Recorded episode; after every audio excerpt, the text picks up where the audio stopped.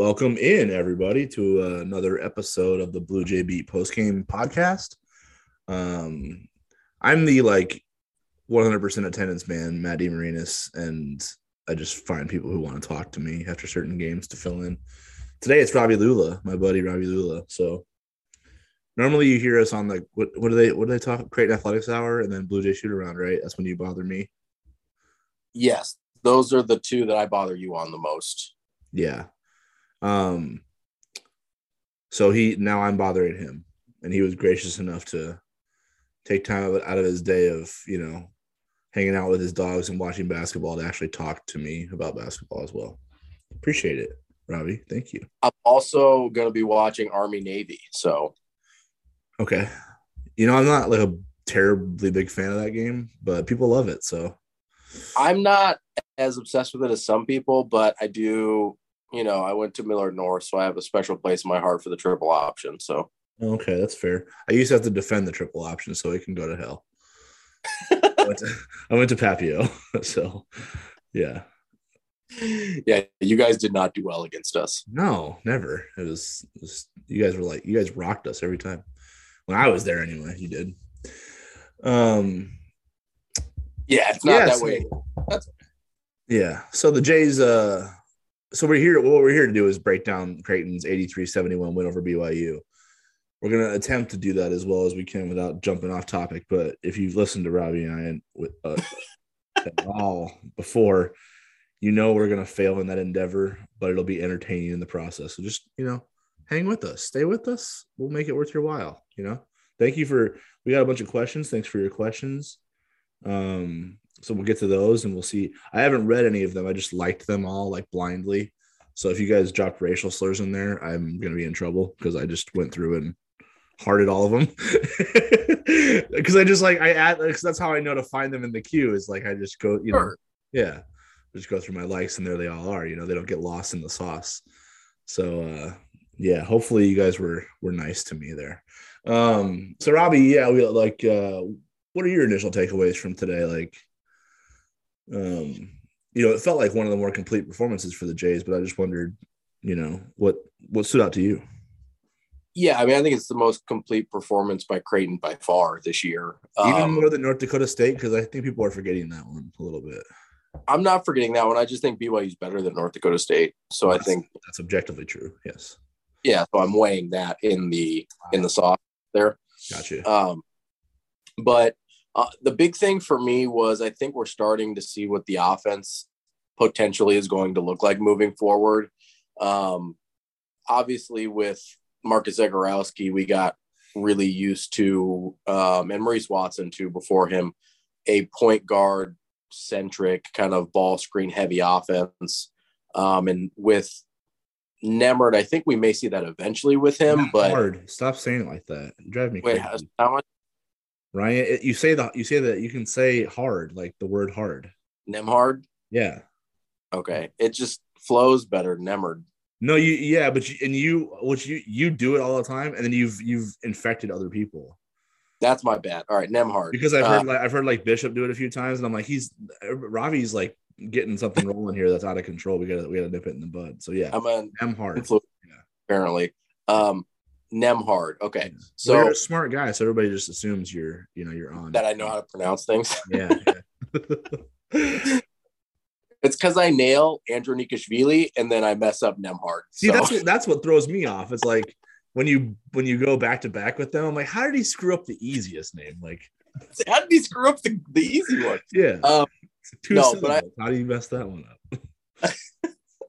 I think uh, eventually, as Nemhard progresses and matures, that we might see a more um, a more ball screen dominant type offense with him. He's already fairly ball dominant as a point guard, but I think what we're going to see a little bit, at least this year, is kind of a mixture of the the Doug McDermott type offense, kind of centered around Ryan Hawkins' skill set Hmm. some of those sets mixed in with that point guard centric look. And I think that that kind of that marriage of those two styles is what we're seeing kind of come into shape. Because really there is a, in my mind at least, there's a pretty definitive line in McDermott's offensive coaching styles, and it ends with McDermott and starts with Maurice Watson, where it was he always got this reputation for having a ton of sets and like set plays and things like that. And I think that was pretty evident during the Doug McDermott years because they were trying to manufacture him looks because Austin Chatman wasn't necessarily a, a, huge creator or anything like that. I mean, you had Gibbs who kind of was, but you didn't have this point guard that was creating everything in the offense. And then when you got Maurice Watson, he was this kind of dynamic playmaking guard that you wanted to let loose a little bit.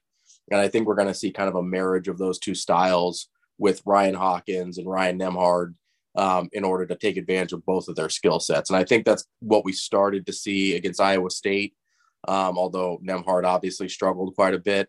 And we saw it be much more effective today, I thought. Yeah, I, I kind of understand what you're saying, but I think you just told the fans that Creighton has Doug McDermott and Maurice Watson on the same team again. Or like, no, the I don't style, know if you want to do that. No, so let me I'm talking strictly about the styles of offense. No, I got you. I I, so I'm, I, I, kidding. You, I'm just making sure that everybody else. I'm not saying Ryan Hawkins is Doug McDermott. I'm not saying Ryan Nemhard, Nembhard is Maurice Watson. Although I have compared him to what a love child between Josh Dotzler and Maurice Watson would look like. Okay. Yeah. Um. So you know, maybe I am a little closer to saying that with him, but the types of plays they use to get Doug McDermott shots, I think we started seeing more of those in the last few games for Hawkins. Mm-hmm. And you're, but it's not strictly that anymore, right? Where you still are allowing Ryan Nemhard to create offense and to be dynamic and creative. So it's kind of a marriage of the two styles, even if neither of the players at this point are the, you know, at the same level as Watson and McDermott, respectively. Yeah, that, that, you you do not need to defend that. I was just messing with you, but that makes sense. Uh, I mean, I think you know to call back on something that we said on the Scurry and the Scrub podcast is like when Creighton um, brought Ryan Hawkins into the fold. Like, if you go back and watch his Northwest Missouri State film, it's like he does a lot of the stuff that Doug did to get, you know, to be productive. Like, he's a really intelligent basketball player. He's incredible at using angles. Um, you know, he's solid off the bounce. He can shoot and stretch the floor, and he can make good reads. He's like not a high turnover, tunnel vision type of scorer. Like, you know, he he can manipulate a defense to get his own offense and other people's offense. So like, there, this is. I was curious to see how it translated, right? Because D two to D one, yeah. um, D2 to Big East, uh, tempo, pace, new teammates, all that kind of stuff, right? Um, but you know, you have back to back 25 point games against arguably what, other than Colorado State, these are the two toughest games Creighton's played to date, right? I mean, Nebraska's is objectively trash, so that's not in that category, right? So Colorado State, BYU, Iowa State, right? Those are the top three. Yeah, easily. Yeah, I think so. Okay. So you know, Hawkins is back to back 25 point games against Iowa State and BYU now. And it's not just like the what, it's the how. Like he's, they're getting him the ball in face, more face up situations. They're getting him the ball, you know, in that elbow area off of uh, curl screens where he can kind of make downhill plays and um, use angles to either, you know, spray and find shooters or you know, use a shot fake or two and then a drop step and a and it's a bucket. You know what I mean?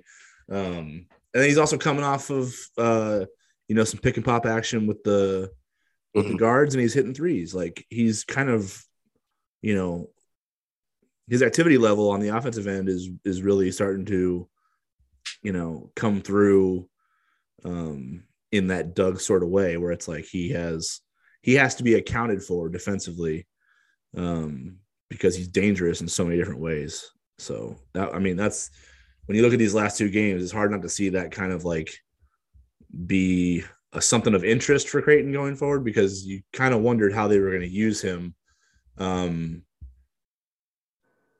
instead of just a more traditional back to the basket post up type of situation, right? Like you wanted to see if they were to add a little bit of a wrinkle to his offensive package, and they have so far in these last two games. I think it's encouraging to see that he's that he's been efficient in that in that role.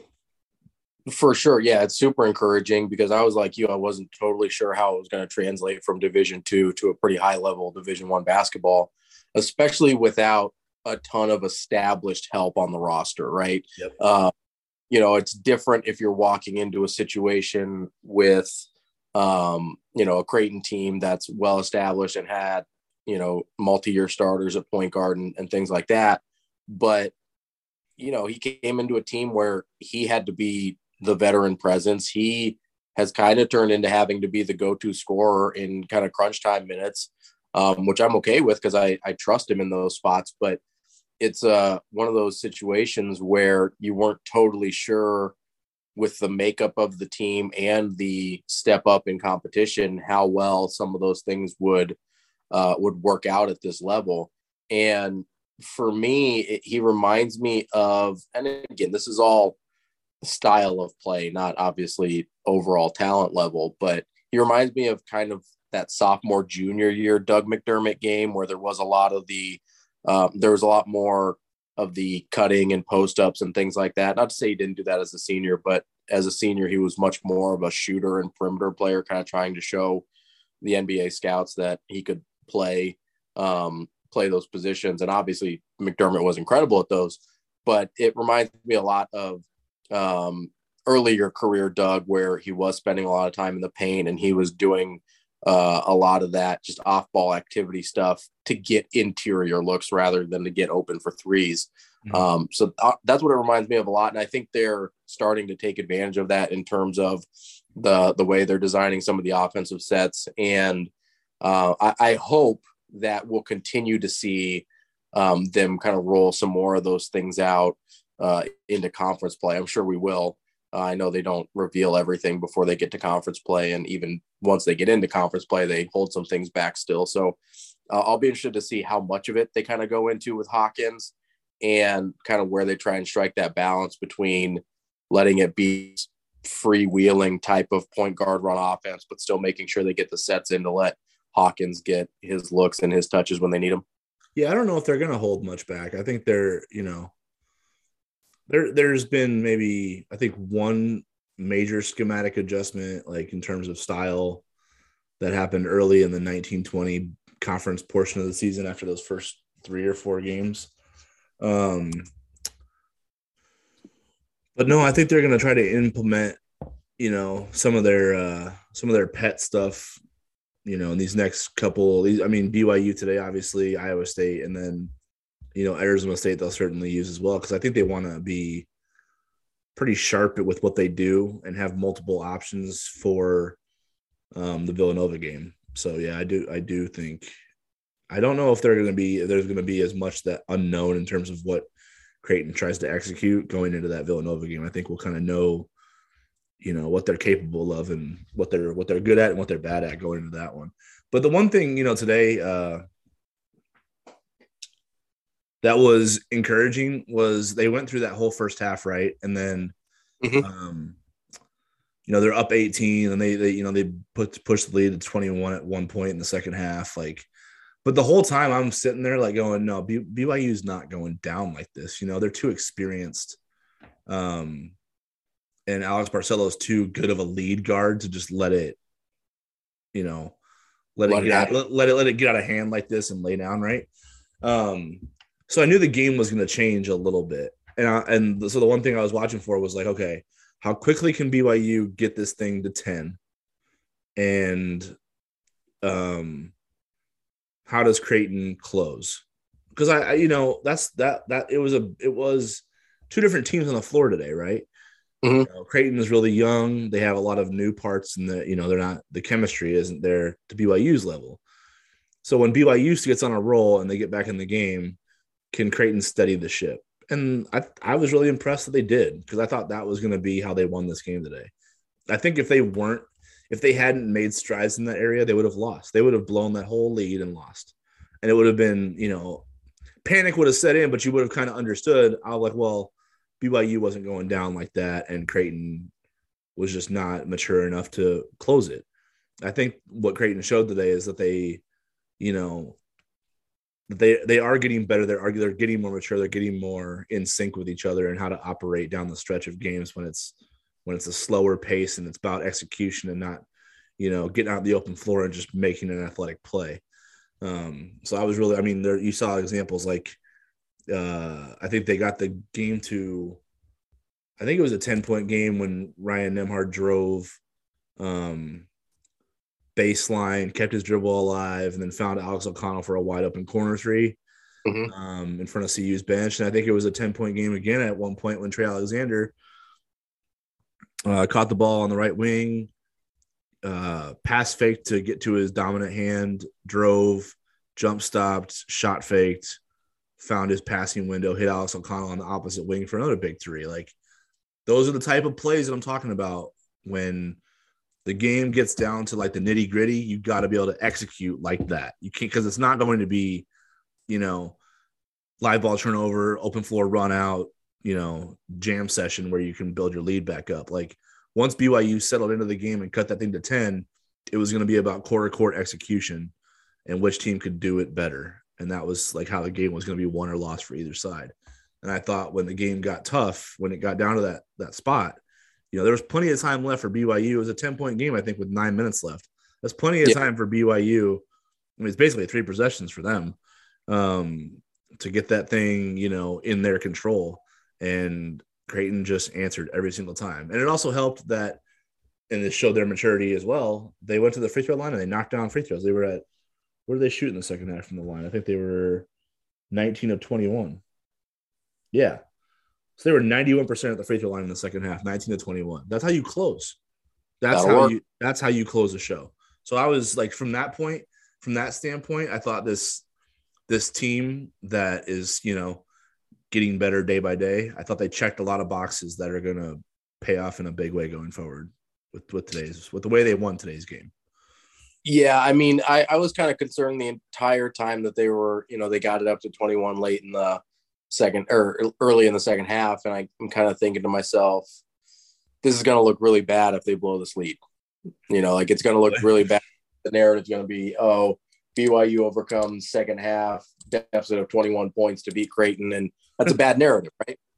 Um, Yeah. it's a bad It's not great. That's accurate, but um, yeah, it's a bad narrative from Creighton's standpoint. And so I I had that in the back of my head while I'm watching this, and I'm like, okay, I know they're going to make a run at some point, and I was like you, very curious to see how Creighton would respond to that. I was really impressed it never got below ten. Um, Yeah, that's I fully expected it. Basically, I, I, what I expected to happen was it get to a one possession game, and then we just are basically starting from scratch, and whoever wins wins at that point, right? The the twenty one Uh-huh, lead would have been irrelevant, and we were just playing a tough second half at that point. uh-huh. Um, and that never happened. They never got closer than 10. Creighton did a really good job of responding. Um, I was really impressed with their resolve there, especially when, like you said, things weren't coming super easily offensively anymore the way they were in the first half. Um, I thought BYU did a good job of kind of ratcheting up their intensity on that end of the floor and, and closing down some of the easy stuff Creighton was getting early. Um, and they, I thought Creighton at when they were going from that 21 to the 10 point lead, I, I thought they wasted some offensive possessions. I didn't think they they got a ton of good looks in there, but to their credit, they recovered and became more patient and um, did a good job of starting to, you know, trust their looks and and be patient and and get the looks they needed to extend the lead back out, and all the while not waning in their defensive intensity whatsoever. Like, yeah, BYU made some shots, but Yeah, it never. I- it- they made them make tough shots the whole time. Yeah, which is all you can ask to do, right? Like, and because you saw BYU's percentages come down. Right, they started like they were around sixty percent when they got that thing to ten. I think they finished the second half. Let me check. Yeah, they were at forty four percent for the second half field goal percentage. So that thing was like hovering. It was like at sixty one or something like that when Yeah, BYU uh, early. got it to ten. But they were hitting tough shots, and you're like, all right, just like stay sound, stick to your principles, keep trying to break shot rhythm, and eventually the law of averages will kick in. And yeah, it did. Like BYU didn't shoot as well down the stretch of that game as they did to start the second half. And some guys made threes that you're okay with them shooting. Um, Knight, I think, was three for four or something like that. Um, obviously, Barcelo going five for seven. You probably wouldn't love him to get those looks, but I didn't even think he had that. Man, I don't know though. I thought he got tough looks. Like I just well, that's what I was. I was just gonna say. Like you, I didn't even think he had that many open looks. The one that I can think of was off of a broken play where yeah. the offensive rebound just bounced right to him. He's wide open in the corner. But I thought for the most part, Creighton did a really good job. I mean, I know he had to hit a couple over Kalkbrenner from pretty deep. Yeah. Um, which that's not an easy shot by any means. Uh, so you know, I, I didn't have a, a, problem, even though he made a lot of his shots and obviously ended up having a good game. I thought they made him work incredibly hard for it. I thought they prevented, for the most part, him getting other people involved the way they would have needed um, to get involved in order for BYU to finish uh, overcoming that deficit. And the fact that even when Creighton was struggling offensively, and we, we've talked about this before, um, and you know we it, we saw this in the Iowa State game. I thought also, even though Creighton can struggle defensively at times, the fact that their commitment to defense never changes is the best thing about this team. Yeah, hundred percent. Especially with considering how young they are, you mm-hmm. don't see this from teams this young. You don't. We've seen we've seen other young Creighton teams where it's like they might learn how to defend eventually, but we're not there yet. Exactly. You know, it holds them this, back. Yeah this team was like, boom, we're we're a, a team to be reckoned with defensively right out of the gate, and I didn't see that coming at all. I that was incredibly surprising to me for this team, and it doesn't seem like it's going away. Even as the level of competition is rising up, their commitment on the defensive end seems to be as mm-hmm. good or better as it was earlier in the season, and that's a huge testament to just the the makeup of the guys and the team and the work the coaching staff has done. But it also makes me really excited about you know the ceiling for this group. You know, maybe not this year, but the fact that they already defend at this level, the offense is going to come along at some point, whether it's this year with this particular group or you know, I expect next year that Trey Alexander and Kaluma and and Nembhard will be more effective from three than we've seen at times this year you know, that defensive commitment is going to make them really, really tough to deal with when the offense comes along. Yeah, well, I mean, I don't know how we're this far into talking about their defense without mentioning Ryan Kalkbrenner. And like, I'm going to plug it because I just, you know, I just wrote about it the other day. Was he's a total monster. He's a he's a, he's a monster. Like, yeah, he. So going into this, I don't know what it's going to be like. What the shot chart's going to look like after today. It's going to be much worse. But they were holding teams to 45.8%, 46% shooting inside five feet. That's the lowest by a healthy six percentage points um, since the Jays joined the Big East to the first nine games of the year. Like he is, he's like, he's made Creighton a legitimate nightmare inside for the first time in I'm not sure how long. Like, and, and BYU today is a good like BYU is a really good, normally a really good two point shooting team. They, like, they convert really well in there normally. Today they were, I mean, what, what they finished from two? I think they, they were 15 for two. 15 for 46. What's that? What's 15 for 46? That's 33% would be 15 for 45. Yeah, yeah. I mean, just horrid, right? So you're, you're yeah. So you, so you have 45, you have uh, 30 points on 33% shooting inside or 30 30 points on 46 attempts. That's terrible. You know what I mean? Yeah. And you only got to the not- and you only got to the line. You only got to the line four times. You were five for eight. So it's not like you were, you know, missing shots and drawing fouls or getting the big man in foul trouble out of that regard. Like his first half was silly dominant. I mean, I'm not sure I've seen I don't know the last time I've seen a big man dominate both ends of the floor like that for, you know, I think you know maybe Justin Patton had something similar. I'm trying to remember, but he, was five for wasn't he was five for five with five block shots in the first half. That's that's what he was. So he was perfect on his end offensively, and he erased five scoring opportunities for BYU. That's only the shots he blocked too. Like he, you know, we don't. It's five block shots. They don't track how many shots he altered. So altered, heard discouraged from anybody taking in the first place. Yeah. Uh, there were times where Barcelo would like get past his initial defender and then pass out rather than going all the way to the rim. And you, it's because Kalkbrenner was there. Mm-hmm. Like you saw that he would get past his initial guy, help was coming, but he knew he couldn't get the shot off before he got to Kalkbrenner. And so he'd pass it back out to somebody else. Those that there's not a stat for that, but if you watch it, you can just see how much of an impact he's having on guys' mentality on what type of shots they want to take. And you know, I, you mentioned Patton. Patton wasn't this type of rim to, uh, rim protector. Like he had moments where he would, you know, he would block some shots and things like that.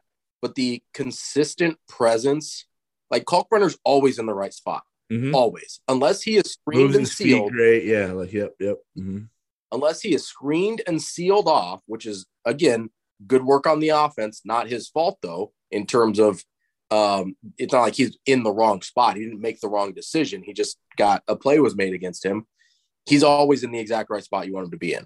That's part of what's so impressive is he's not coming. These aren't weak side blocks where he comes out of nowhere and just swats some guy into the third row. People are driving into him. He's walling up and they can't get the shot off Yeah. that level of rim protection and just interior defense, we haven't seen at Creighton since I've been covering the team. Like that just it hasn't existed. Is it crazy that like Creighton's trending to like we thought Ty-Shon Alexander deserved it. So like think about like what Creighton's reputation is, and this is maybe, you know, as he's trending right now, if he continues this in Big East play, like they're looking at like legitimately having three straight recruiting like cycles of Defensive player of the years. of bringing in of bringing in and producing or developing the best defensive player in the Big East. Yes. That's Yeah, probably the most. That's probably the craziest, like craziest thing that's come from Creighton. the most off break play. come up with Yes, exactly. for Creighton, right? Yes. For what they they market themselves as and what people view them as. Um, but you're right. I mean, Khyri Thomas obviously went back to back. Ty-Shon Alexander should have been defensive player of the year. Hundred percent. And And so far, so far, I'm not sure who's been better than Kalkbrenner. Maybe I mean, no one maybe, but he hasn't. But he's been hurt, so like he hasn't put up the sample size that Kalkbrenner has. Like that's well, and obviously, I watch more Creighton than UConn, but Sanogo, I don't think has the play in and play out effect on the other team's offense that Kalkbrenner does. interesting. I I would disagree, but yeah, that's. I mean, I, I get I get what you're saying in terms of Kalkbrenner's being more, you know, a smidge more impactful. That's going to be a crazy matchup, like because UConn Yes. loves to to attack inside. Like that's what I'm curious to see. Like, how you know how does he do against a team that likes to get downhill, likes to play through the Oh. post? You know what I mean? Like where they legitimately don't care that he's down there and they'll attack anyway. You know what I mean? I think Iowa State was the first example of it um, to some degree, and he dominated that game interior on the interior defense. Like, you know, so um, it'll be interesting. But yeah. Yeah. he was a freaking monster today. That first half was as dominant of a defensive performance. and I don't even know. Like, he just he erased everything in there. They're up 18 and points in the paint were 26 12. Like he was almost single handedly responsible for the margin. You know what I mean? It was insane. Five for Yeah. five with five block shots, like in one half. What? He was like on triple double watch at the at halftime. He was at he had 11 points, seven boards, and five blocks at halftime. It's crazy. Yeah, his his presence has been, and honestly, I didn't see this coming from him. Like I, I thought he would get better this year.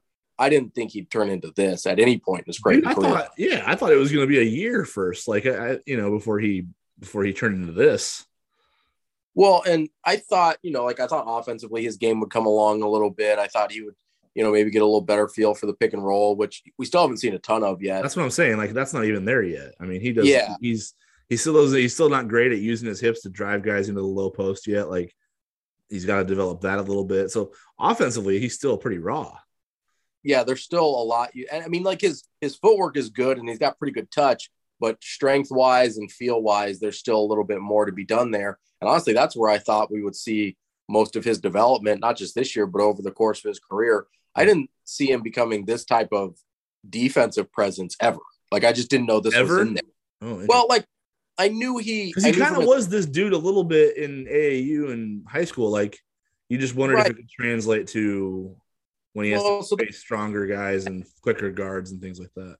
Well, that was my concern, right? Because a lot of seven one guys are defensive stalwarts in high school because they're seven one in high school. Yeah, well, he was good on the EYBL circuit too. Like he had five blocks a game. That like, that's Which, that's listen, again, I didn't see a ton of the. You don't see a ton of like game in, game out footage Mhm. from that stuff unless you're watching, you know, going to those tournaments and watching them. Yeah. But I just kind of assumed ah, he's seven one. He's probably coming from weak side all the time, getting some blocks and you know putting up good numbers.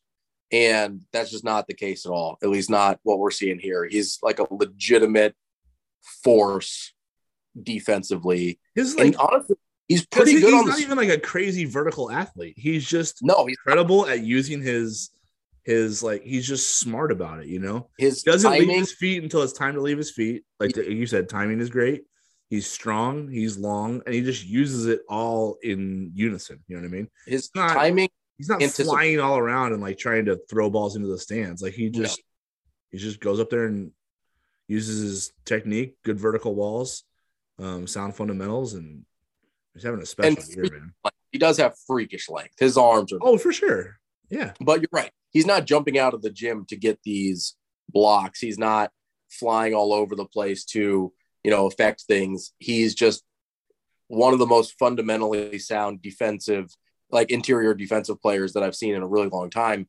Mhm. And the the thing for me is it's not just on help side, it's not just on uh, you know, when when guys get past their initial defender, he is actually really good on the perimeter on switches too. Yeah, he moves his feet really well. Yeah. Yeah, and, and not just really well for a big guy. Like he was staying in front of Barcello on switches. Yeah, because Barcello would try to like get him on his hip and then get downhill to get space on him, and it wouldn't And he couldn't do it, couldn't shake him. Yeah. which I I think we saw the most of today out of I know they switched uh, or they've switched in previous games, but in terms of actually seeing Kalkbrenner, you know, having to take multiple steps and not just stay in front of a guy for a step or a step or two, but having to basically end up guarding on the perimeter, I thought today was the most impressive we've seen from that on his part. Mm, I agree.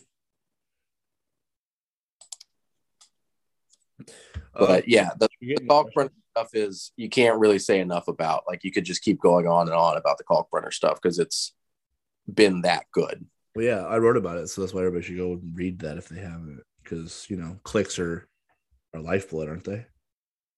I mean, I don't know. I don't write, so Um, you wrote one time. I of- did you at got a- one you time. Got a lot of clicks. uh, let's jump into questions, shall we?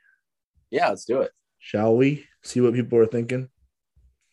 And again, I haven't read any of these, so it's been a good hour since I started liking them all.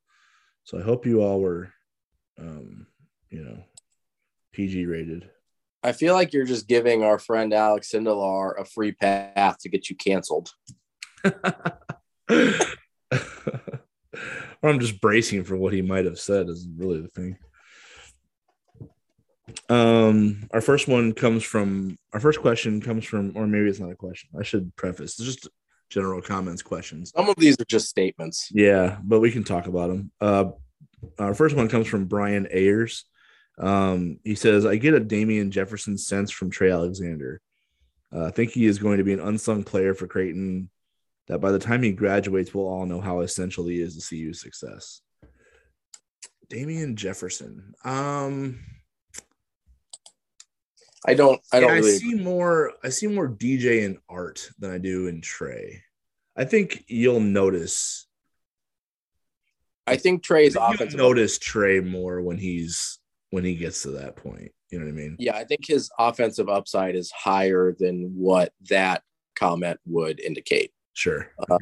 I think he's got some like creation ability in terms of creating his own shot Yeah. that uh, we're And going for, to and for others too. Yes. Um, I also think he, um, I mean, D- DJ ended up being a good shooter, um, but I think his shot's a little bit more natural than DJ's was coming in. And I mean, that my opinion. But I, I've heard some people not loving his mechanics, so I could see where that comp might be sound from a shooting standpoint. Like Jacob, um, Jacob isn't in love with his mechanics yet. Yeah, I just he just seems more comfortable shooting than DJ did early in his career. That's the thing for me. Yeah. Um, so I- think offensively he's got a higher upside than DJ did. Um, I think DJ was probably a better athlete. Um, Yeah, I think he's definitely better. Yeah. but I think Trey is. I think maybe like poor man's Ty-Shon is more what I would have okay. in mind in Yeah. terms of kind of what I would- see. I see too because he's just a long combo guard yeah type, you know. But he, but the thing that I like about Trey and Ty is like I think that um they're both going to be good playmakers. They're both going to be, I think, good shooters. Ty certainly was. Trey will be, I think. And they both can defend, I think, one through three pretty comfortably once Trey gets to that point that, that Ty did his junior year. And they also rebound really well for their position. Like Yeah. that's and I and I can see where some of those traits fit DJ too, because DJ rebounded pretty well for I guess anybody basically. But um he's a good rebounder. yeah, I could see I could see where some of there's some similarities there, but I, I do see more of a you know a Khyri Ty-Shon combo guard type of situation for for Trey than maybe necessarily like a wing, um, you know, undersized four man type. Yeah, and I don't I don't want to when I say poor man's Ty-Shon, I don't say that to you know uh, you're, anything you're, you're insulting him. I know. I understand what you're saying. about Trey. I just you know gonna I don't want to assume he's to rise to the level that Ty-Shon did because by by the time Ty-Shon left, he was, you know, Um, I think yeah. player in the Big East, but um, other people like that junk that Myles Powell was throwing up and Marcus Howard. So um, not me personally, but so I don't want to like put that. Yeah, he's going to be the top player in the Big East, but I- think that type of game is is definitely within his uh, skill set. Yeah, I'm with you. Um, our next one's coming from Katie Hyder. Uh, this team's better than the 14 15, 15 16 rebuild teams. Uh, way more committed to defense and physical play than they have been in years. Um, obviously, some of this started with Lusk, but is it a reflection of the new coaches slash where they want the program to be? You see, I thought the 14 15 team was a really physical team and pretty good defensively because I thought they would have got their doors blown off way more than they did if they weren't. So I remember that team a little bit differently than people do because people just think 14 to 19 playing game in the Big East and that it was a trash team. Like that team wasn't trash. They just didn't have like a an alpha, an alpha that could get them over the hump in close games. But they played Villanova close. They played Xavier close. They beat Xavier on the they beat Xavier on the road that year. Um, if I Yeah. remember, they, I think they ended up losing games where they had the lead in the last minute like a dozen times that year. yeah, yeah. Like, it was yeah. Hot. Um, they were just missing an alpha that could like you know take over and down then- the stretch and finish and bring them home. You know what I mean? Yes, I totally agree. And so, while yes, that was the worst Creighton team, you know, in recent history, they weren't nearly as bad as people remember them. Mm-hmm. and also, I mean, they were bad in the sense that Will Artino was twice charged with taking the game-winning shot in games, and that's probably not the situation you want Will Artino in, even though he's turned out to be a nice player overseas. I was gonna say, man, maybe he was. I'm just saying maybe it prepared him for the that- being veteran pro. that was not the role you wanted him in. Okay. That's all I'm saying.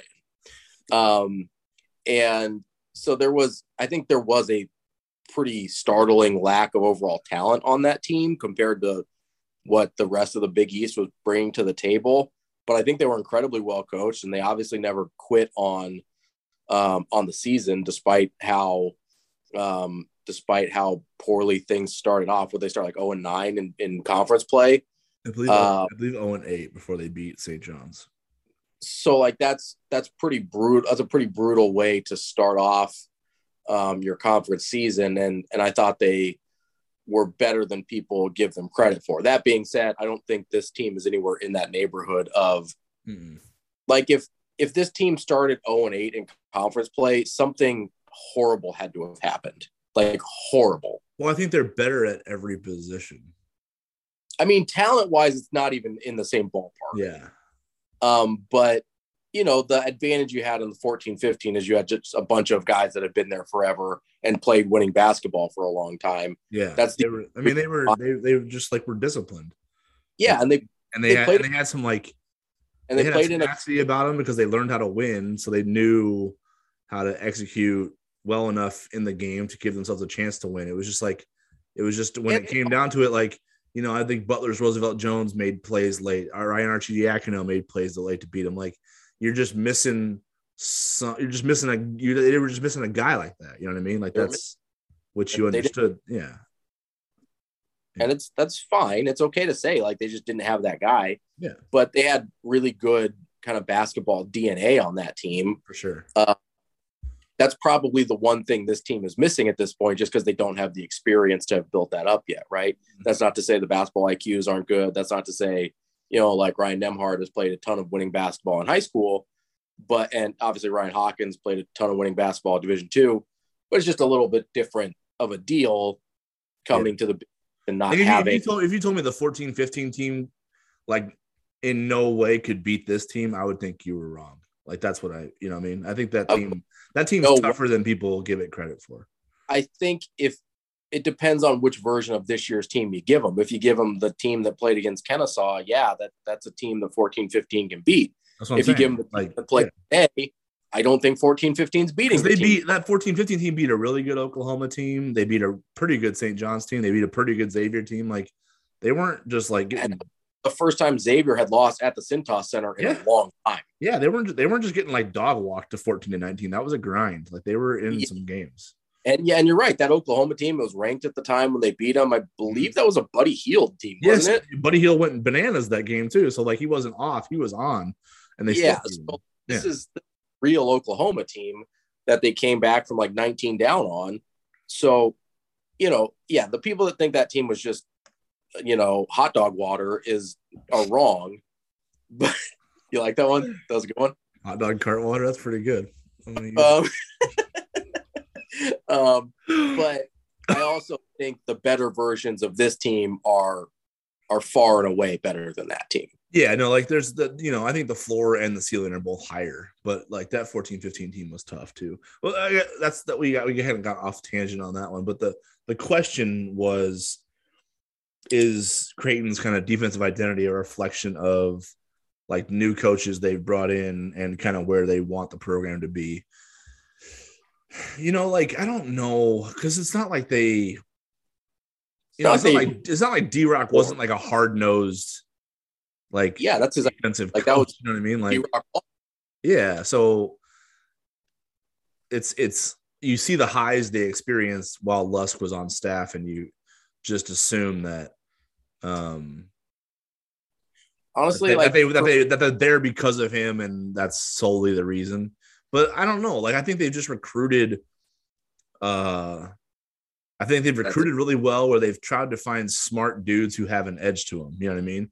Like it's not always the about recruiting rankings. Like the, they've been very particular about who they've brought in, and you look at the type of basketball they're playing. It's like it requires intelligence, discipline, and some grittiness. And like you just go through, uh, like Marcus Zegarowski was a high basketball IQ dog, right? Ty-Shon Alexander um, was a dog. Mitch Ballock, high basketball IQ. Like Damien Jefferson, high basketball IQ and a freak athlete and a dog. Like they just were very mm-hmm. particular about finding guys who had some positional versatility, um, some basketball know-how, right? And just like a, a a grinder's mentality. And like when you have that, when you put a team full of guys like that in your gym, it just they they elevate themselves through competition with themselves and through just like individual workouts and like late nights in the gym when no one's watching. Like that's just you just build that up. So it it's it's not like something that some coach came in and waved a magic wand and turned these guys into something they're not. Like they brought in these players who are already who fit that identity, and it's kind of like how they've been successful in the Big East. Like I think you know it might have started with Maurice Watson Jr. Like he talked about you know having conversations with Mac about what type of team they would have to field to be competitive in the Big East year in year out, and he's like you just got to find some dogs, dude. You got to find some dogs who are smart, who understand the game, and who, when it gets like time to, you know, show what you're made of and like finish a game and close it out with tough, smart plays, like you've got a roster full of guys where you don't have to worry about timeouts and whiteboards and things like that. You can just trust them to play the game that they're trained to play and it'll all take care of itself. So that's kind of what that's what I see from it. I don't know if it's necessarily if one coach or a certain group of coaches deserves any credit for that other than the fact that they've identified that type of player in terms of who they want to bring into their program and that's what they've been successful with. Yeah so a couple things off of off of what you said there. Um, number one the thing that identifies creighton's program or sets them apart more than anything else is their ability to consistently recruit guys that are good fits for them. Um, more than the shooting, more than the offense, more than the let it fly, any of that stuff. The fact that they find guys that are good fits for what they want to do is the thing that has that to me sets them apart from other programs and what makes them consistently good at, at what they're trying to do. Um, you don't have to look that far down the road to see a program that has no idea how to do that and the results of it. It's bad if you don't know what kind of guys you need to be successful in your system or you can't successfully get those guys it turns ugly really really fast um, and so creighton's ability to do that first and foremost is uh, has been really impressive and to be able to find good fits but slowly increasing the overall talent level while finding good fits has been really impressive because i mean this is recruiting rankings wise, the most talented team Creighton's ever had on campus. Yes. Uh, and not really that close, frankly. Mm-hmm. But you look at these guys Ryan Nembhard, perfect fit at point guard, right? Mm-hmm. Um, Trey Alexander seems like a terrific fit. Arthur Kaluma seems like a really good fit. I assume Mason Miller will be a good fit when we see him on the floor next year. Um, even John Christofilos, I think, is a really good fit for what they'll do. And I expect him to play um, a role at some point in his career here. You know, yeah, if, Mason, if Mason Miller is not rooming with uh, Ryan Hawkins, by the way, they need to make that happen. Oh yeah, they, like he should just be his shadow. He just needs Seriously, to follow him just everywhere. Everywhere. and, like his little puppy dog, just follow Ryan mm-hmm. Hawkins. Everywhere What's Hawkins' class load as a sixth year senior out of D? Like, is he good? He's probably NBA. That's what I'm saying. So like, let if, if Ryan if Hawkins has like a light class load, just let him like go to class with Mason. Just like don't ever let them leave each other because yeah, Mason needs. This is how we like, handle. Mason needs to go sponge mode on that dude as like yeah. much as possible. Take as much because as you can before he's talented Ryan Hawkins. I mean, there's the talent. He's more talented than Ryan Hawkins, like physically. Um. Okay. And so obviously Ryan Hawkins has a skill set that has allowed him to be really successful at all levels of basketball. Mm-hmm. But he can absorb the things that Ryan Hawkins does into his body, it's game over. Like we're done here. Yeah. Everyone, I think we were asked like, how do we get a, a Grant Gibbs year out of Ryan Hawkins? Like, I think by having Mason Miller learn as much as he can from him, that gives you four years of that. Yeah. And so, um, first and foremost, just their ability to increase the talent level while maintaining good fits. That's a big reason why the defense continues to get better and better the mm-hmm. part of it is the players are just better than they used to be. Um, secondly, I think it goes back to, you know, I, I, don't really think there's been like a philosophical change since between Doug's junior and senior year where they really like, you know, focused down on it a little bit because they were so bad defensively that junior year. And they really did make it a point to, hey, we have to defend better and do all these things better. Um, but from a philosophical standpoint, I don't think it's different from you know, I'm sure there's some changes, but from, you know, whether it's D Rock or um, Paul Lusk or, or the guys they have on staff now, I don't think you're going to look at it and say, hey, yeah, there's this huge difference of what we're doing schematically or how we're practicing or whatever. I think it's just a continued long term commitment to that side of the ball and an increase in the talent of the players you're getting, and you get better results. Slowly over time, you get better results. And so I don't think it's too much more complex than that. Yeah. Um, agreed. Andrew Berkland says uh, you mentioned a couple recaps ago how fortunate Creighton was to have gotten Hawkins when they did in the offseason. Um, there were other targets that ended up going elsewhere, but it seems like an absolute home run by the staff to bring him in for a year. Yeah, I guess you know because you do kind of wonder like, do you want to take a chance on a one year guy when you feel like you're gonna have a transition type of team and you're gonna be building with it the whole time? Um, what does it do for you, right, long term?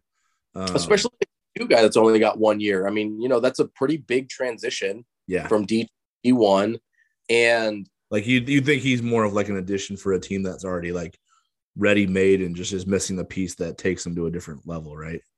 Yeah, where you're like, hey, we're Villanova, we're missing a stretch four. Um, and then if we get that stretch four, we're going to the final four again. So let's get Ryan Hawkins. Yeah. Or, you know, like if it were a Creighton team that is kind of in transition mode, maybe taking on a D2 guy that has two or three years left rather than just the one so that he can grow with the rest of the team. Um, I do think there was I don't know if a risk is the right term, but they were taking a chance on Ryan Hawkins, assuming that the the his skill set would translate, and assuming the rest of the roster would come along fast enough for it to matter. Mm-hmm. I mean, I don't know. I've said this before, but like, I don't, I don't, I don't know what this record looks like without Ryan Hawkins. Like, forget the how the rest of the roster has come along too. It's not that like they don't deserve credit for the the you know the advancements they've made in you know the rest of the roster but like i don't i don't know where the wins are at without hawkins like no he's a huge part of it for sure yeah, like i don't think i don't think they beat kennesaw state without him i'm not sure they hold on to the nebraska lead without him i'm but it's also one of those things that still it, beat brown the way i mean but he played really well i mean there's just like a lot of things when you boil it down like this season might look dramatic oh damn, Drake. Okay. Game tying through with 12 and a half seconds left.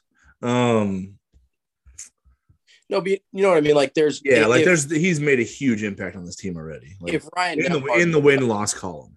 Yeah. Yes, he has for sure. But if like Ryan Nembhard looks like the way most freshman point guards look, it doesn't really matter how good Ryan Hawkins is, right? Like if Ryan Kalkbrenner doesn't take this huge step forward defensively, that we've seen this year. It probably doesn't matter nearly as much how good Ryan Hawkins has been. Uh, like there's, you know what I mean? Like the the development of the rest of the team makes his impact that much more meaningful. Yeah, for sure. Um, where are we at? Uh, when and where can I buy um the Hawkins poster? I don't know. Probably at Creighton uh ticket office, I guess. Right? They have posters there. They have a I think he, they have a bookstore on campus and everything. I don't know. I think he means the poster of him dunking on that dude. Oh, that poster.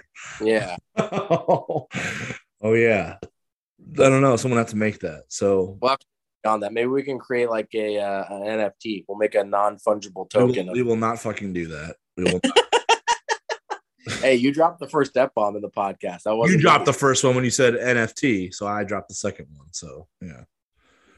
No, fungible. That's not the F bomb. That's the first NFT in terms of is the first F bomb in that in that in on this podcast anyway. Um uh yeah, I don't know. So hopefully someone has a really like epic shot of it, like looking up at the ceiling type of situation, you know. Yeah, where they're like on the that was a nasty that was a nasty body he caught. Like oh yeah, it was what, what did I say? What did I say? I think I said he like he caught a body and then sent a sympathy card to the family with just a smiley face. Like that was that was ruthless. Like the way he did that. I mean, yeah, there that was he, he he did it, and then he turned around and like let him know that he did. He's like, I just dunked on your ass, kind of thing. Like was like, oh, you don't got to remind the man. Like he he knows he got yammed on. Like you do have to. You have to remind him. I don't know if yeah. you have to remind him. I think he knows. Well, he probably had a concussion by how bad he got bodied, so you got to remind, Him. just in case there's memory loss. Be like, hey, bro, you remember what just happened? you, hey, you you saw that, right? I saw it, man. Thanks. Okay. Like, yeah, I was there, dude. He would say it like really politely, like that. He's like, I just dunked on you. I, am aware. Thanks. Excuse me, uh, you just got dunked on. Pardon me, buddy, but I, I didn't know what he was That's doing. your ass I just took. when he was driving, I was like, is he trying to draw a foul? Like I didn't know what he was trying to do. Uh, and then he took off and just started soul snatching, and I was like, oh god. See, that's what I'm saying. Like he's got bounce. So I was, I, I don't know, like just the way the angle, the yeah. angle of the defender. It was a very violent dunk. So I think that was probably surprising, but yes. I wasn't surprised he tried to catch a body because I was like, there were moments in summer league where I'm like, he could catch a body if he gets the right, you know, space to do so. He'll try it. He'll try it. He'll try some shit. Yeah. I didn't know. Like I figured he was like one of those fast break, not heavily defended dunkers. Yeah. Uh, that is not the case. Because he's a one foot jumper. Like, so you gotta that it it suits him to be on the run like that if he's gonna try. Yes. Yeah, yeah on a run out. Yeah, for sure. Um, let's see. Uh Brian wants to know uh where does Creighton need the most work? Seems like the only real concern is either general consistency that paints a pretty broad brush, or they need more outside shooters. general consistency in several areas. Uh, where do they need the most work? I guess it depends on what you think this team's ceiling is, right? Because then you're like, what do they need to do to reach that? So sure. I, I don't know. Like it's probably outside shooting because you feel like they can rebound pretty well. They can, they can protect the rim, well. they can defend, and they can score inside. So if they can just not know, a lot. Bump, what's that? There's not a lot left on the list. There's not that. a lot left. Yeah, ball security, three point shooting. Um, what else is there? I mean, so I would like to maybe see a little bit, maybe a little bit more you know what? Maybe a little bit more bench depth because like yeah, you know, the bench. minutes the minutes logs are going to get pretty pretty big, especially as they try to, you know, especially as they figure out a rotation that they feel like they can win with because they're going to start wanting to win as opposed to wanting to learn as much. Um, yeah. So like you're going to see a lot of guys north of 30 minutes um, going forward here. So maybe if like John Christofilos could you know, take a jump in practice and become a guy that you can bring off the bench and play a little bit, that might that might be one way to improve the ceiling of this team. Um, other than that, yeah, just like they could just shoot the ball. Well, I mean, I think I think you're starting to get that a little bit. I feel like they're starting to trust Roddy a little bit more. Yeah. Um, well, Reef didn't play today either, so that's that was part of the minutes distribution. Part of it, but they okay with letting Roddy play extended. No, no, no. Like, I'm with you on the Roddy thing. I'm saying the reason the minutes looked like they did today was also because yes. he did not play. So yeah, yeah for sure. Um, and Keyshawn was in foul trouble in the first half, right? I don't think he played in the second, did he? I don't think so. Yeah, this matchup wasn't. It wasn't a great matchup for him because the BYU was a little bit smaller. Like, yeah, you know, they're just they're just they they kind of go like six three to six six six seven across the board a little bit. So well, and even, and even though he can move, or even though he's smaller than Kalkbrenner, he doesn't move quite as well laterally. I don't think.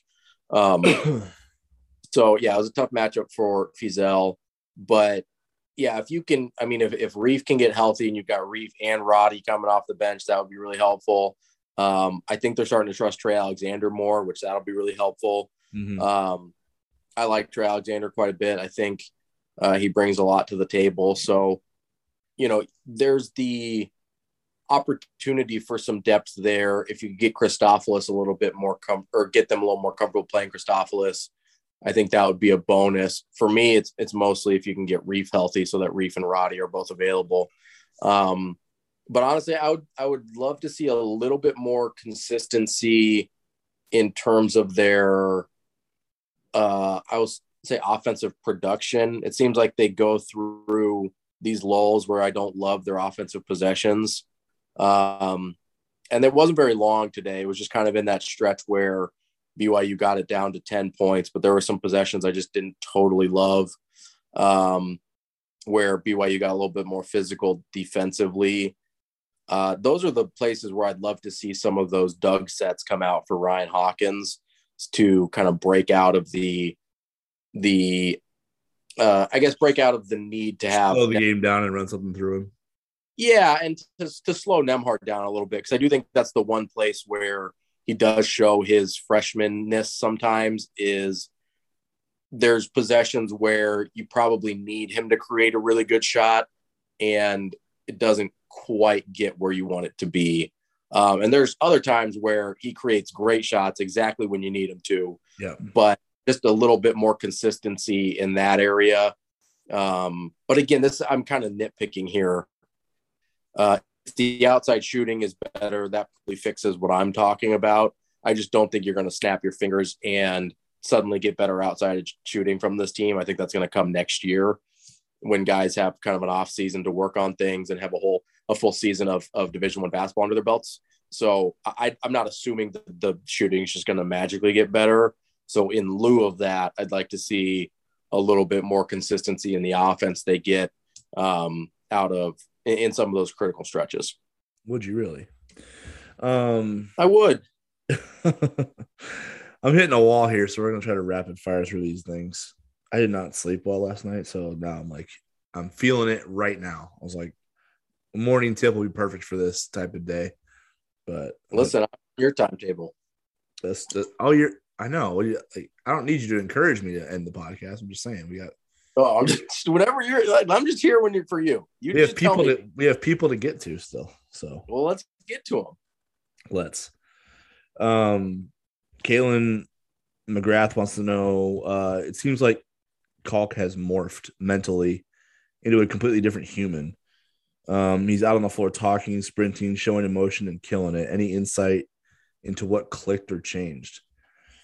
That's really good um, observation. I don't know if there's any one particular thing. I think obviously he played a lot of high level um, basketball last year, and then as a freshman, and then like got some NCAA tournament experience.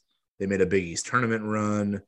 Um, and then, I mean, how much? And then, and then, he played with you know Team USA in the summer. So like, there's just there was kind of a lot built into, um, just you know molding him into the type of player he needed to be as a you know seven foot defensive specialist type of center. So, um, and I think a lot of this ability is in him too. Like I think he's really smart.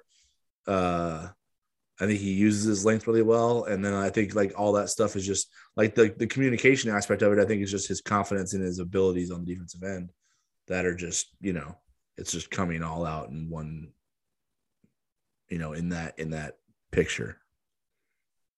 Yeah, I think um, you make a good point about just all the different high leverage basketball situations he's been in in the last 12 months basically. Yeah. Um, and knowing that he belongs knowing that he can contribute in those situations that gives guys a ton of confidence. And to me all the things that that question points out just in terms of mentality and talking and, and all those things are, largely to do with confidence right those are things that come out when you're confident in your ability and confident in what you're supposed to be doing and helping others to do those things as well.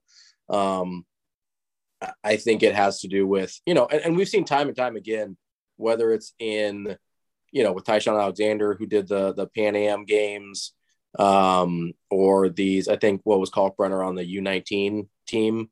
Um, pretty much anytime you have a chance to get international experience, it helps your game. I mean, we've seen it over and over again, whether it's from NBA guys playing in the Olympics or college guys playing in these different international situations, or even guys that are coming into college like Rati who have international experience from overseas before they get here. It pretty much seems across the board to be a dramatic developer of uh, of people's games. And so I, I, think for me, a lot of it goes to that. But you're right; he's played a ton of high leverage basketball in the last, you know, like in the last year. For sure. Um, Jeremy Howard says BYU being 12 of 23 from three and still losing by double digits shows how well CU played. Yeah, and BYU shot the ball pretty well from three the whole game, and Yeah. it never really mattered. And I think, I mean, they again they are a really good, you know, they're a really balanced offensive team. They shoot the ball well from three, but they also get inside and score efficiently inside too. And I think the reason that there was a separation, and, I, and I, again, I don't want to keep plugging this, but like I highlighted how Creighton's creating a gap this year with Kalkbrenner because they convert at going into this game, they were at Creighton was converting at 67% inside five feet, and they were allowing their opponent to convert at 46%. That's a large gap, right? 21 Yeah, percentage point in, in one area of the floor. So, like, Yeah. BYU being 12 and 23 from three, like you, you might look at that with past teams and go, uh oh, that's there's no way Creighton overcomes that unless they match that with their Right. own outside shooting, right? But you know, the way this team can affect the game inside, both on on both ends of the floor, where they can be highly efficient and they can make teams inefficient, that creates a gap in itself to where Creighton doesn't even have to shoot bananas from three. They can just hit like six or seven a night or five or six a night, and it's good. That's that's enough of a gap creator right there. And especially when you factor in today that Creighton was 19 to 21 from the free throw line in the second half, that only helps them keep that helps them keep the lead they built off of that interior play in the first half. Well, yeah, especially if Creighton isn't turning the ball over the way they did against Iowa.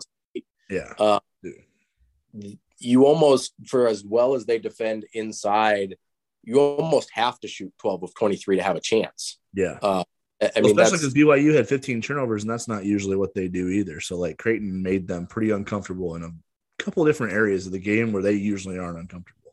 right. And, and it's one of those things where, you know, that's the only reason this thing probably didn't get out of hand is because they did shoot north of 50%. 100, yeah, for sure. Like- yeah. if this if they go because they're on the season, they're a 31% shooting three point team. If they shoot their average, they lose this game by 35. I mean, or Yeah. close to it. Like it gets ugly. Mm-hmm. Um, so that I think is is telling that you know, in order to if Creighton's playing the way they're capable of offensively, the interior defense seems like it's gonna be there. You almost have to be shooting some absurd percentage to be in the game. Yeah. Look, there's points on the floor, right? And you have to create gaps wherever you can. Like you have to you have to create gaps according to the strength of your team and hope that overrides another team's strengths, right? And that's just what Creighton's just built a little bit differently this year. They're, I- like I said in in the write up, like Ryan Kalkbrenner is he's he's changing the game defensively and offensively, and he's kind of like molding Creighton's identity too. Like it's a little bit different. He's changed the math for them in terms Yeah, of yes, that's a good way to put it. He's changed the math. Yeah, exactly. efficiencies are for Creighton. You know, typically they could exploit teams by going small and shooting the crap out of the ball, and Yes, and you know that was the inefficiency is nobody could keep up with them if they went. they weren't going to score. They weren't going to. They weren't going to score inside more than they, They were going to give up. Right, so they had to offset it from the three point line. Yeah, They probably weren't going to stop you inside because they didn't have a ton of uh, rim protection. They weren't a great rebounding team, so they had to find their inefficiency, and they exploited that to the max. Right. Mhm. Well, it's flipped this year. They're the they're more efficient than you inside, both offensively and defensively. So they just they you know really steered into that in terms of molding the identity of this team. Yeah. And so you're you are going to have nights where you know, I mean, Colorado State had to shoot 20 for 34 yeah. and they, Creighton was in that game with like 5 minutes left. Ravi, if they if they only hit 15 threes, they lose. That's what I mean. You know what I If mean? only- Colorado State hit 20 Like- and they won by 14. If they only hit 15 of 34 instead of 20 of 34, which is still a ridiculous night, if they Yeah, which is only went 15 of 34, they lose by one. yeah, if they basically only shoot 48% instead of like 67%, Exactly. Yeah. they lose They right? lose. It's an L. talking about here is Yeah. the inefficiencies that Creighton have created. They basically have turned other teams into them from previous years, where hmm. they have to shoot, you know, not last year's team necessarily, but kind of older iterations of Creighton, where they have to shoot an absurd percentage to beat you Yeah. or to be in the game. If they're at That's five what made threes or less, it's an automatic loss. You don't have to look any further than that. Yeah, exactly. I found a tweet that I was I don't know why I was looking through old Creighton tweets. I think I was looking for something, but I I tweeted it was probably I think it was four years ago that Creighton beat Marquette only making like eight or nine threes or something, and I was like, when's the last time they won a big game without making double digit threes? Yeah. like that's what we're talking about here, Yes, right? exactly. Yeah. You're like you said, they changed the math. So yeah, I, I think that's a I think, but you're right. Kalkbrenner is the main reason for that. If if he's not who he is defensively, especially, then the math has not changed. Yeah. Um, this game got out of hand for Drake in the overtime period, by the way. Unfortunate. Um, let's see. What's the situation with Reef? I mean, he's never been 100%. He hasn't been 100% at any point this year. So I think you're kind of going to see him go in and out of the lineup in certain situations, just depending on how he feels, right? If he feels good and he wakes man. up fine and he gives it a go, like he'll play and he'll play hard and he'll give everything he's got. But there, there's going to be Groins are there's going to be some management done with this thing. yeah, groins are a lot like hamstrings in the sense that um they're really hard to get 100% healthy and they're really easy to re-aggravate. Yes. Um, so he may feel good enough to go one day. He takes one wrong step and it kind of sets him, you know, it's one step forward, three steps back with these types of injuries sometimes, um, especially with the type of player he is. The groin is a particularly unfortunate injury for him because of how kind of quick tit twitch and, and, you know, fast movement he is. And that's a lot of his game. Um, and the lateral movement for him, that's that's a really tough injury, especially for him. So, um, yeah, I don't know that there's like a story there. It's just it's a really hard in- injury for a basketball player to deal with, especially a basketball player that plays like Reef. Yeah, I'm not sure. I didn't hear anything after the game that um, would lead me to believe it's any worse than it was before. I think it's just one of those things where he might be in and out of the lineup all season until it's you know until he has And maybe to it's rest and get right. They wanted to, you know, they had a week off. Maybe they maybe they hold him out against Arizona State and try and give him almost full two weeks before conference play starts to give him the best shot at, at trying to make it through conference play. Um, you know, it's not very often during the middle of a season that you can take two weeks off and only miss two games. So um, that that is kind of where my head was at in terms of the timing of it. But Mhm. again, those those types of injuries just get aggravated constantly. So I, I like you said, I think we're gonna see this a lot. for sure. Uh, last question from Denny Sullivan. How do you think this team has become so good defensively, particular, partic- particularly considering how rare it is for freshmen or players playing together for the first time to gel together on that end of the floor? Well, I mean, I don't know. We've kind of danced around. We've we kind of laid out the puzzle pieces for that question a little bit as we've talked about this tonight, but or whatever time it is, three twenty this afternoon. Um, but I mean, you know, Ryan Kalkbrenner being an absolute monster as a seven foot center is That's the is a big reason for it. Uh, Ryan Hawkins has injected a lot of, you know, his basketball IQ. veteran savvy. Like he, you know, he, he emphasizes like like I said, the one thing that stood out to me from Ryan Hawkins this summer was how much he communicates on the defensive end. Like guys don't talk in summer league; they don't give a shit about that side of the floor. They just like want they want the ball again. So, like, but he was talking through everything, and it's like, okay, if that's how he communicates for a freaking summer, summer. league, a summer league game, like he's gonna be, he's gonna be special on the end of the floor. Like you see why he's won defensive player of the year awards in in at his at Northwest Missouri State. Like he's that's that's gonna translate. So you know, the communication is a big part of a huge part of defense. It's like forget your attributes, forget your wingspans.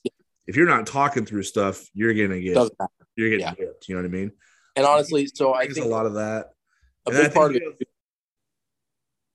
Go I was going to say a big part of it too with Hawkins is the fact that he comes in as one of the veteran presences on this super young team, so they're more inclined to just do what he tells them to or to follow his example.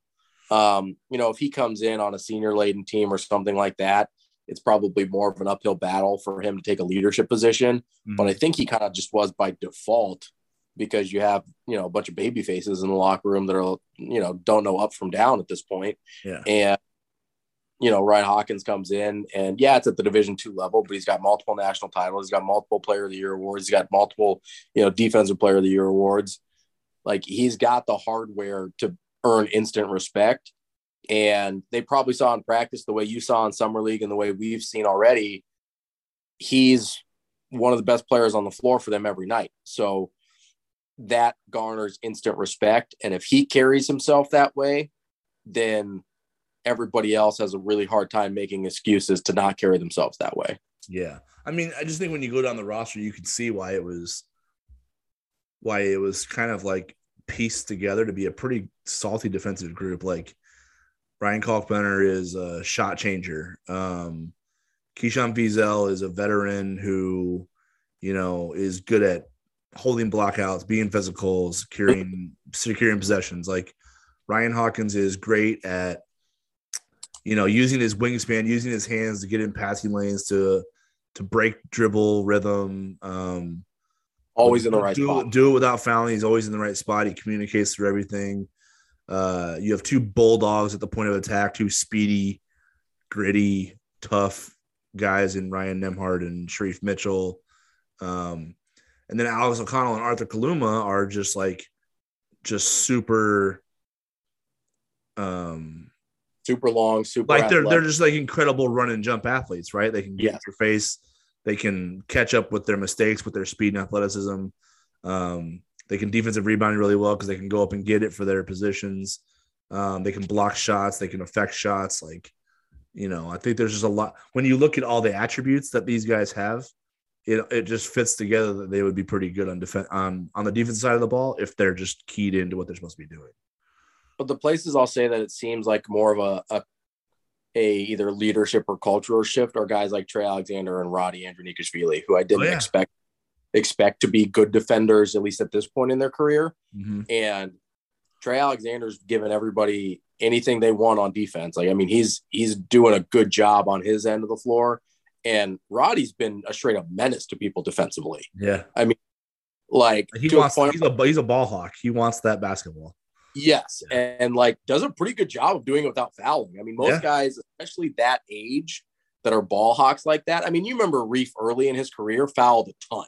Khyri, yeah, ton. Khyri yeah, fouled a ton, right? Mm-hmm. Rati seems to have a pretty good feel for being a ball hawk without fouling, mm-hmm. and that's not something I realized was in his game. Same with Trey Alexander. Didn't realize he could be that level of defender, especially this early in his career. So I think that those couple guys, especially, are where you've seen, yeah, there's guys with really good attributes um, in kind of the front line, but it's filtered down to guys that maybe you didn't expect to get that out of, who are just rising to the level that everybody else is setting that expectation of. For sure, hundred percent.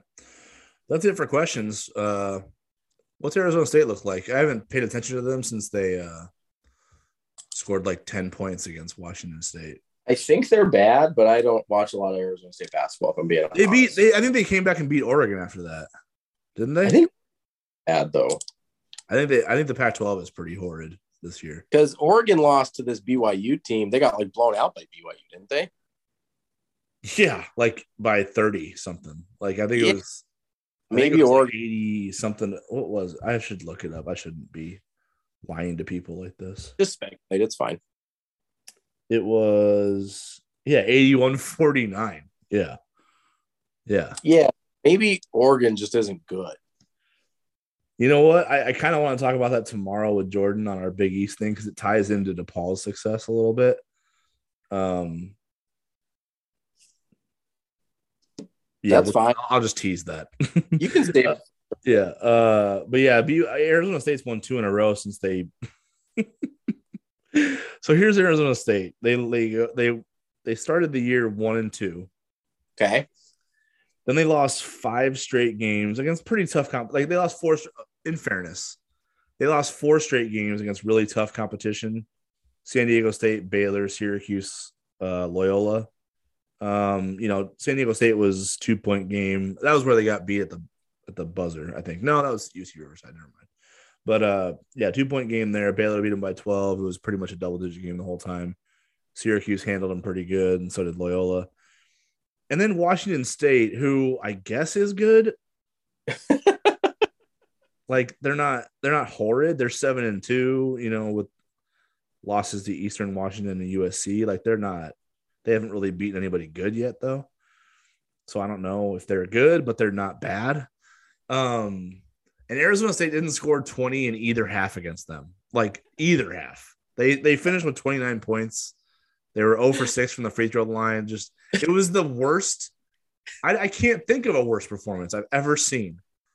And I just I just gave up on them after that. I was like, well, Creighton's gonna stomp a mud hole in that in that squad because that's that's disgusting right there.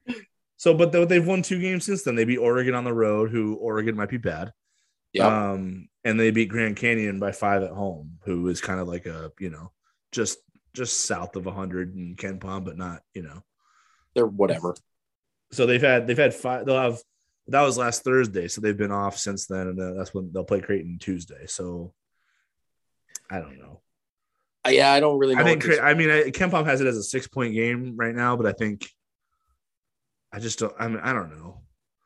They're probably going to be tough because they're long, they're athletic, and they probably, you know, they won't play as bad as they did against Washington State. So it's gonna that's gonna mold my like assumption of them, and it shouldn't probably, but it, it is going to. I just can't help it. When you it's see like, something when you see something like that, you can't unsee it for a long time. Yeah, there was. I think it was uh Seton Hall a couple years ago. Like Nebraska beat them in the non-con by twenty, right? Yeah.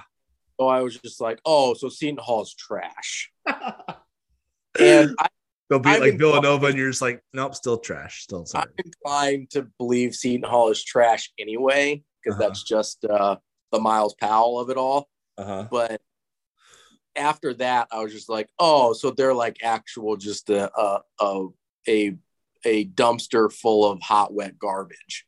I mean, and, and and then they weren't and mm-hmm. but i could never shake it every time i saw them play i was like oh they're gonna lose by 40 dude you know I, you gotta go find it but like arizona state's highlight reel of that game you know the one where they like they show like their sideline their sideline highlights where the where like their own photographers shooting it you know? Is it like it's seconds? like it's like three made shots and like six like loose ball hustle plays. It's like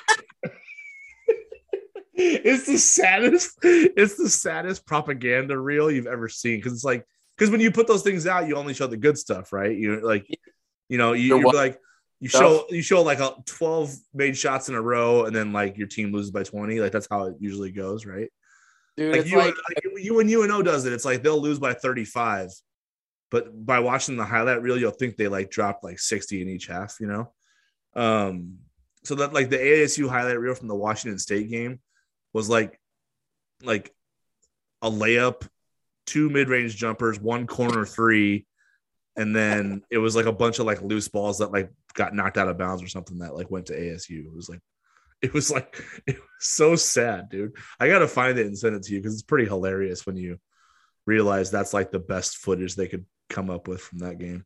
Dude, that's why the first thing that I always watched when I was uh, scouting high school kids was I watched their huddle tape first and foremost because if the huddle tape wasn't even good, then nothing is worth my time. Oh? Oh, really? if, the, if the huddle tape doesn't at least blow you away, it's not worth in in, in yeah. If there if there's nothing to get excited about on the huddle tape, there is nothing to get excited about, right? it's like when you're search. It's like when you're looking for a house and the Zillow pictures don't even look good, and you're like, oh god, that place must be uninhabitable. That's true. That's true. That's like, like that's yeah. the Arizona State version. you go to you go to the place that would lie to you in a good way first, and if it doesn't wow you, then it's probably not going to be wowing. well, I'm just saying, like, so everybody takes the, you know, it's, it's like a it's like a dating profile, right? Like everybody takes the best possible pictures of their house. Yeah. And so there's some of them that look like they're straight off of like HGTV or something, and you get in there and you're like, so when did the sewer back up? Um, and, so if you can't even fake it, if you can't even fake it to be presentable enough, it's not yeah. worth like there's nothing else is good. If you can't even put a presentable front on, then you actual garbage. And I oh, think that's you know that's what I would that's that's what I'm imagining from this highlight video. You know what? You know we've really huskered this up right now because we're like setting the listeners up to think that ASU is like the worst basketball team of all time. And if they come in and like beat Creighton on Tuesday, they're like the the post game reaction to that is going to be like sky is falling all over the place. Like this team is taking 100 well, steps back, 0 and 18 and 2 and 18 in Big East play. Here they come. Like so, they're probably not worse than Nebraska. Um, so let me start there. Arizona State isn't worse than Nebraska. I guess not. I don't know anybody that is worse than Nebraska. I don't know. Um, frankly, they are probably 50, they lost 51 to 29 at home. That game wasn't on the road. Ravi. Yes, but Nebraska would not. There's there's no version of Nebraska that could only give up 51 points in a game. That's fair.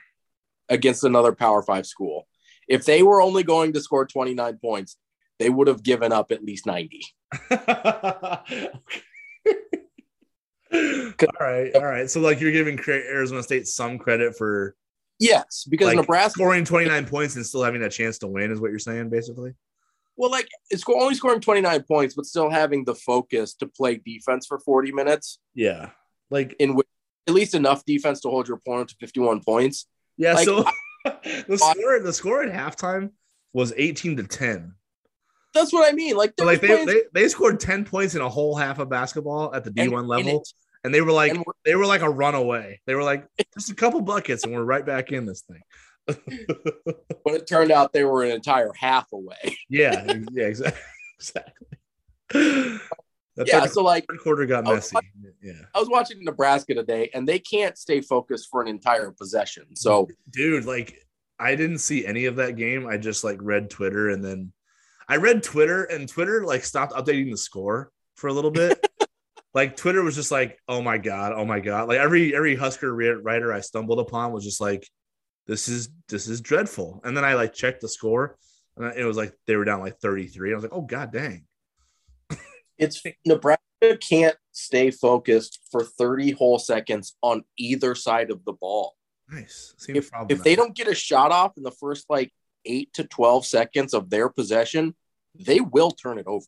They will and if you can get if you can prevent yourself from getting a shot off in the first 8 to 12 seconds they will forget to guard someone on your team am i crazy or did they did they not say they were going to like practice and maybe do a different like play different type of basketball after michigan because it seemed like they still came out and I don't the know, ball man. out and, and, and said Auburn, let's go punch for punch, and then like got they got pummeled in the corner in the first round. Hoiberg has a little bit of like Scott Frost issue in the sense of like you can't trust anything he says about practice or games. Ravi, don't do that. Don't do that to that man. Don't put him. I'm in. just saying. I think he's a bad basketball coach. Well, I'm a Bulls fan, so we can talk about that anytime you want. But I'm just. I I thought I thought the Bulls thing was the outlier. The Iowa State thing might be the outlier. Yeah, it was the Iowa State thing where he was like cornered the market on grabbing a bunch of transfers. The and... first guy who wasn't like you, transfers gross. you transfers. The first guy who wasn't like Fran Fraschilla every broadcast and go, transfers are cancer. Don't take them. yeah, he was the first guy to realize like not every transfer is like wanted for attempted murder. Yeah, or anything yeah, that, these you blacklisted from the game. it's like, oh, some of these guys just want a different opportunity. That might work. Yeah, they might still be good basketball players. It's okay. Decent people, even you know, yeah, and so and, and, leaders, right? Exactly. The so he was yeah. the first one to be like, oh, maybe this isn't a terrible idea. Was um, like, pro- hey, that looks like it worked pretty well. Let's try that. And then now it's not like unique anymore. So every you know, it's not. It doesn't set them apart it doesn't work anymore, and so he's left with the crap. He's worth. He's left with the crap end of the transfer stick. Um, but I, I, I honestly don't even think it was visionary. I think he just hates recruiting so much that he's like, oh, I only oh. have to recruit. I only have to recruit transfers for like four days. Let's okay. do that. So like, I was. uh Am I wrong? no. Like so the one, the one time, remember, remember, the Omaha Bottom Line show that they used to have? Remember Omaha World Herald Bottom Line? Like uh that Severe used to host or whatever. Yeah. Like I actually had to fill in for that a couple times. Um And one of the times we were talking about Fred Hoiberg being hired by Nebraska or whatever, and I was pretty open about like, be careful what you wish for, like, because he does not like even at Iowa State he didn't recruit No, high school talent or and develop it. Like there was, and I feel No. like that's a key to success in the Big Ten is you have to have some guys who start out as little babies and turn into like men and then well, especially grow into your program and like understand how to like mature as a basketball player in the Big Ten. You know, you can't just you can't just bring in like seven transfers and then like rock the Big Ten's world. You know what I mean? And, I, and I got a lot of pushback. They're like, I don't know, man. He can coach offense really well, and and I'm like, can he? though? Like, I I, I swear to God, I watched all those Bulls teams, and I never felt like. Oh yeah, setting the world on fire. Like the only thing I defended him on was that he never really got the the the right roster for what his like coaching skill So set that- was. So I kind of like that was the only pass I gave. that's But why I thought but he has no excuse for that anymore. He buys these groceries. Like these are Well, his, these are the guys. Abdelbasi Abdelbasi buys groceries. Hey, hey, these this is the roster he's rocking with. I understand. Three years running now, and it's getting worse by the day. So It is by the day. It's funny actually. It's, Um, yeah. It's no, but that's saying, none of this is surprising to me. I kind of saw it coming. you brought up why I thought Chicago was the outlier rather than Iowa State being the outlier is because they brought him in to coach a certain style of offense and then never gave him a roster to run that style of offense. Agreed. And so I was like, ah, he kind of got it. You know, they like brought in like D Wade and Rondo and stuff. I was like, what are you doing? yeah. Um, so But, the, but, like, the, yeah. but, but the thing the thing that troubled me was like coaches have to be adaptable to personnel, and He he, was not- had talent like the, Jimmy Butler, Dwyane Wade, even at the end of his career, Ron, Yeah. like they didn't have they weren't lacking for talent. So like No, they- the, the, the lack of ad, ad, adaptability adaptability to that squad was alarming to me, and that's why Well, I was like I kind of wonder if that's if I So it was a flash in the pan. Adaptability or if he just can't coach at all. he can coach like he. Are you sure? Like, are you No, sure? I'm not sure. I'm. Like, I'm not you make. I'm not gonna put that like I'm sure, but I'm just saying. How did we start talking about Nebraska? Oh, they got boat race. That's why. Yeah, they just got. Um, Because no, I said. oh, Arizona- are they worse than Arizona State? Yeah, yeah, yeah. Yeah, that's a good point. I don't know. I don't think they're. I mean, they're not as bad as like Kennesaw. They're not as bad as Pine Bluff, probably. play- dude. Hold, be careful with that. They're gonna play Kennesaw State in ten days, eleven days, Uh, fourteen, Honestly, two weeks. They get K State and Kennesaw State at home next before Christmas. I think who does? Nebraska. Oh, I'm talking about Arizona State now. Oh, okay. Sorry. I'm saying Arizona State's not as bad as Kennesaw State. Arizona State's not as bad as Pine Bluff.